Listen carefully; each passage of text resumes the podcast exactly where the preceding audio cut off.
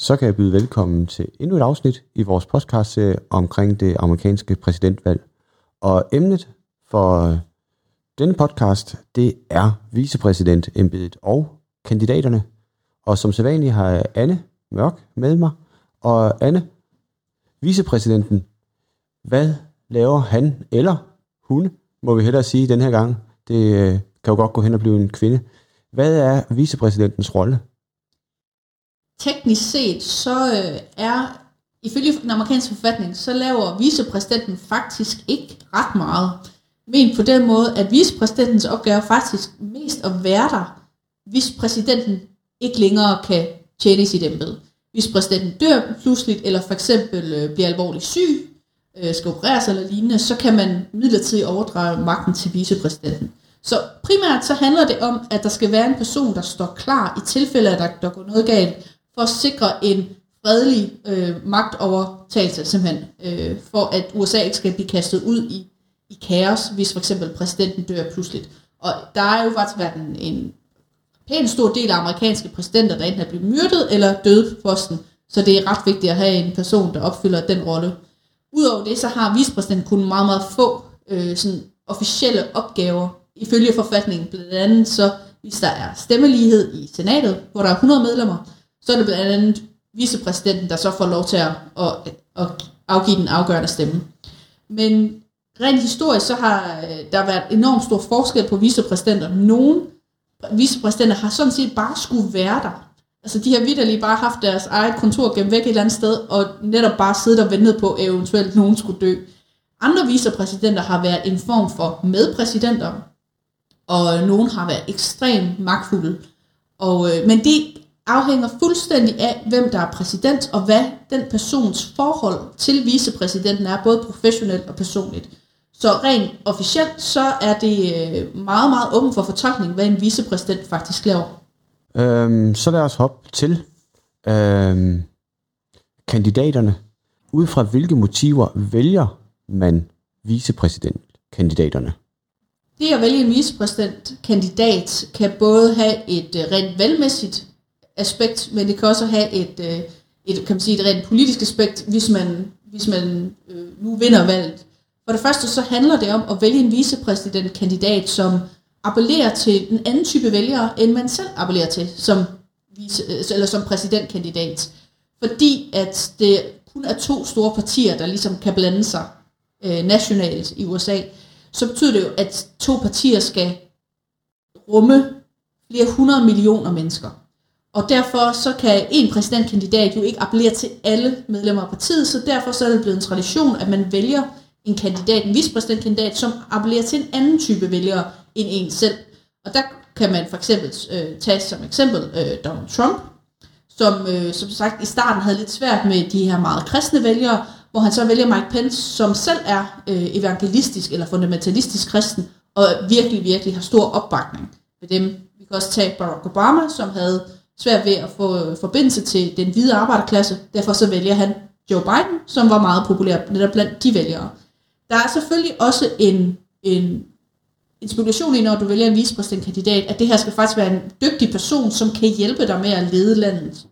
Øh, så det handler ikke kun om at vinde valg, det handler også om at have en partner, kan man sige, hvis nu at man, øh, hvis man faktisk vinder præsidentposten. Og der er selvfølgelig også mange, der tænker over, hvis at jeg som præsident pludselig kommer til skade eller dør, eller så, så skal jeg føle mig sikker på, at den person, der står klar til at tage over, er en person, øh, jeg faktisk stoler på. Ja, det leder jo os jo til, til det næste spørgsmål om, hvem de, øh, de, de, de to kandidater er i denne omgang. Specielt er det jo blevet aktuelt, fordi at øh, øh, de to kompetenter, Trump og Biden, er jo ikke helt unge længere. Det kan vi vist godt sige, uden at genere nogle af dem.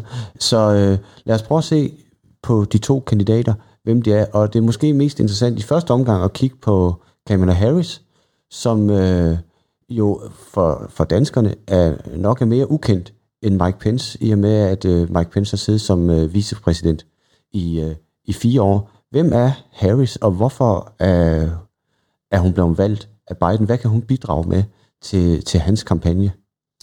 Camilla Harris er jo øh, lige nu øh, senator for staten Kalifornien, Og hun har tidligere også været justitsminister i Kalifornien og har en baggrund som, som offentlig anklager.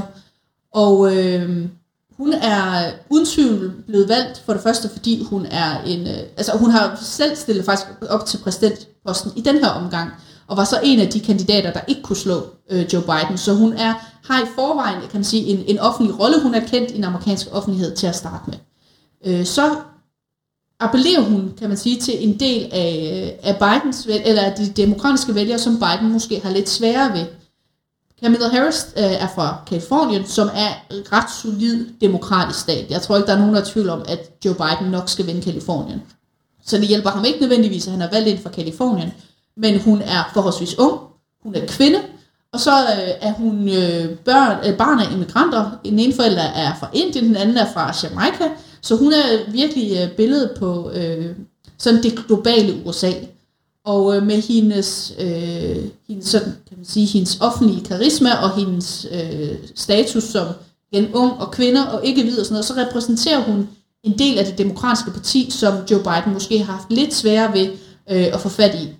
Øh, desuden så, fordi hun har haft en, en baggrund som, som justitsminister i Kalifornien og som, som offentlig anklager, så har hun også en øh, vis aura af noget. Sige, hun er meget en lov- og orden kandidat. Hun er ikke, øh, det er meget svært at, at påstå for republikanerne, at hun er en blødsød socialist på venstrefløjen. Øh, og øh, det er især noget af det, som øh, Joe Biden også leder efter, når de skal forsøge at, at stjæle vælgere for Donald Trump, at han har en ved sin side, som, øh, som kan repræsentere øh, sådan lov- og orden aspektet. Ja, så man kan sige, at, at, at, at Harris dækker de svage sider af ved, ved, ved Biden, nogle af de ting, som han er blevet kritiseret for øh, at være for øh, ikke at gå ind for lov og orden, og så vælger man en, som, som har været anklager øh, som man ligesom dækker sine svage sider af. Øh, hvordan øh, ser det ud med Mike Pence? Hvilken øh, person er han? Fordi han har jo ikke spillet helt samme rolle som vicepræsident, som for eksempel Joe Biden gjorde, og, og, og Bushes vicepræsident, som også spillede en, en meget aktiv rolle. Øh, hvordan, øh, hvem er Mike Pence i det hele taget? Og hvad bidrager, bidrager han med til, til Trump? Mike Pence øh, er jo fra øh, Indiana, øh, midtveststat, og øh, er øh, identificerer sig som evangelistisk kristen, eller som vi vil sige på dansk, øh, fundamentalistisk kristen, det vil sige meget, meget øh, religiøs, og øh, forstår blandt andet Bibelen bogstaveligt, og er enormt konservativ på rigtig mange punkter. Blandt andet har han jo udtalt, at han vil ikke øh, for eksempel øh, gå til møder med, øh, altså han vil ikke holde møde for eksempel med en kvinde, der ikke var hans kone og så videre. Øh, han er meget konservativ på sådan noget som abortspørgsmål. Det er noget, der er enormt populært blandt det religiøse højre i USA.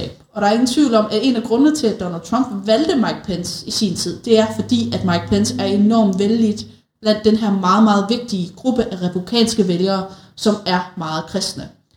Det har været lidt, til tider lidt svært at egentlig få indblik i, hvad forholdet mellem Trump og Pence egentlig har været. Øh, det vi faktisk hører, det er, at i betragtning af, hvor forskellige de er som personer, så har de faktisk et ret godt samarbejde, men det er ikke noget, de på den måde øh, viser ret meget offentligt. Øh, Mike Pence, øh, vi kan dog se på nogle punkter, hvor Mike Pence har haft ret stor indflydelse på Trumps politik, især for eksempel sådan som forhold til, mellem Israel og Palæstina, hvor Trump har ført en meget mere pro-Israel politik end de seneste amerikanske præsidenter. Og det tilskriver man især Mike Pence, Øh, for hans vælgere, det kristne højre, de lægger enormt meget vægt på pro-Palæstina. Så den gængse opfattelse er egentlig, at selvom de ikke viser det så tydelig offentlig Pence og Trump, at de faktisk har et tæt samarbejde, så har Pence faktisk mere indflydelse, end vi lige går og tror. Man kan vel, det er vel ikke forkert at påstå, at det i højere grad end Harris og Biden er et sådan fornuft ægteskab, som, øh, som Trump og, og øh, og Pence har indgået, når man, hvis man kigger tilbage, da vi snakkede Trump, med hans leveviser, de ting, som han har øh, øh, bedrevet i løbet af hans, øh, af hans tid, så, så ligger han jo rigtig, rigtig, rigtig langt fra, fra Pences livsværdier. Øh, hvordan, hvordan kan det være i det hele taget, at man øh, øh, indgår sådan et ægteskab?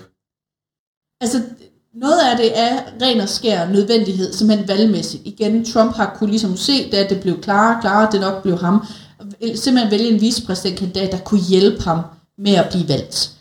Øh, men de her personlige relationer kan jo også øh, foregå på mange forskellige øh, sjove måder, og der er ikke nogen tvivl om, at Mike Pence er en mere traditionel politiker end Donald Trump. At øh, Mike Pence er mus- har helt klart i højere grad tænkt, det her det er et rent politisk forhold. Det kan godt være, at jeg ikke er enig med den måde, Donald Trump lever sit liv på. Det vil jeg ikke selv gøre. Men rent politisk at det her en rigtig god chance. Det er her, jeg kan få noget igennem. Og så må du øh, se de personlige forskelligheder, må du se, se bort fra. Der er ikke nogen tvivl om, at det er Mike Pence, der, er, der har taget den mere, øh, den mere kan man sige, professionelle øh, og pragmatiske tilgang til det i den her forbindelse. Og Mike Pence har faktisk lykkes med igen at få en del af sin politik ind under Trumps, øh, så han har været ret succesfuld med det faktisk. Har Mike Pence præsident ambitioner? Ifølge, øh, øh, hvis man spørger dig? Fordi Harris har jo åbenlyst haft præsidentambitioner. Øh, de er jo så stillet lidt i bureau nu. Men hvad med Pence? Jeg vil sige, at de fleste politikere på det niveau i amerikansk politik har præsidentambitioner.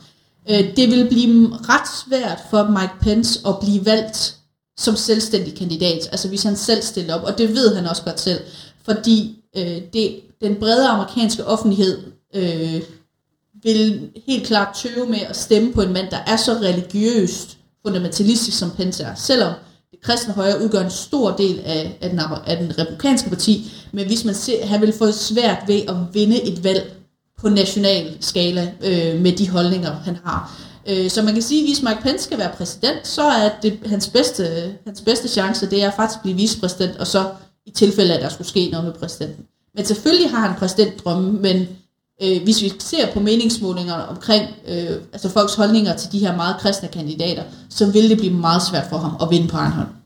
Ville Harris kunne vinde på egen hånd? Kamala Harris er helt klart en, øh, en mulig øh, leder af det demokratiske parti for, øh, i, i forvejen, og, øh, og var, havde, kørte også en, en ret succesfuld kampagne, præsidentkampagne her tidligere i år, men blev nødt til at give op, fordi hun simpelthen ikke havde ressourcerne. Hendes kampagnesløb simpelthen tør for penge. Og øh, der er ingen tvivl om, når at Joe Biden, for med den alder han har, der er ingen tvivl om, at da han har skulle vælge sin vicepræsidentkandidat, han har tænkt på, hvem er egentlig fremtiden i det demokratiske parti. Så det her, det er helt klart en, øh, en udnævnelse af en tronfølger, når han peger på Camilla Harris.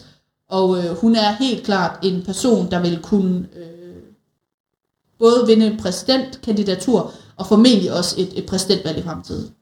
Ja, så lige til sidst. Hvad sker der i det tilfælde, at, øh, at Trump eller Biden af den ene eller anden grund er tvunget til at, at, at forlade præsidentembedet? Hvordan foregår det så? Træder Pence eller Harris ind i den periode, eller starter en ny periode, og hvordan, hvordan forløber det?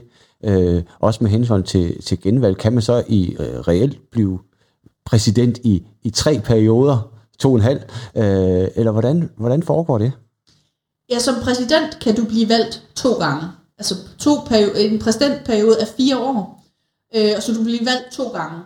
Og lad os nu sige, at der skulle ske et eller andet øh, helt vildt, og Donald Trump døde i morgen. Øh, så bliver Mike Pence præsident øh, på stedet. Og øh, så vil og så vil det bare betyde, at når der er valg 3. november, så vil det være Mike Pence, der stod øverst på republikanernes øh, valgseddel, så at sige. Og så vil han kunne blive valgt som præsident Mike Pence, og han vil kunne blive valgt to gange.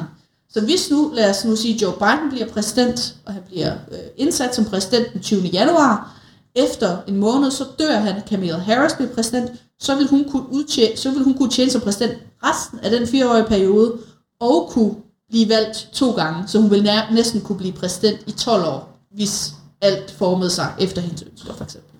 Så øh, teknisk set, så, øh, så kan, hvis du er heldig, så at sige, eller uheldig, hvordan man nu vil fortolke det, at du kan faktisk øh, komme ind som præsident, for, fordi du har været vicepræsident, og så efterfølgende blive valgt som præsident to gange. Super. Tak for, øh, for redegørelsen omkring præsidentembedet og kandidaterne, og øh, tak for denne gang.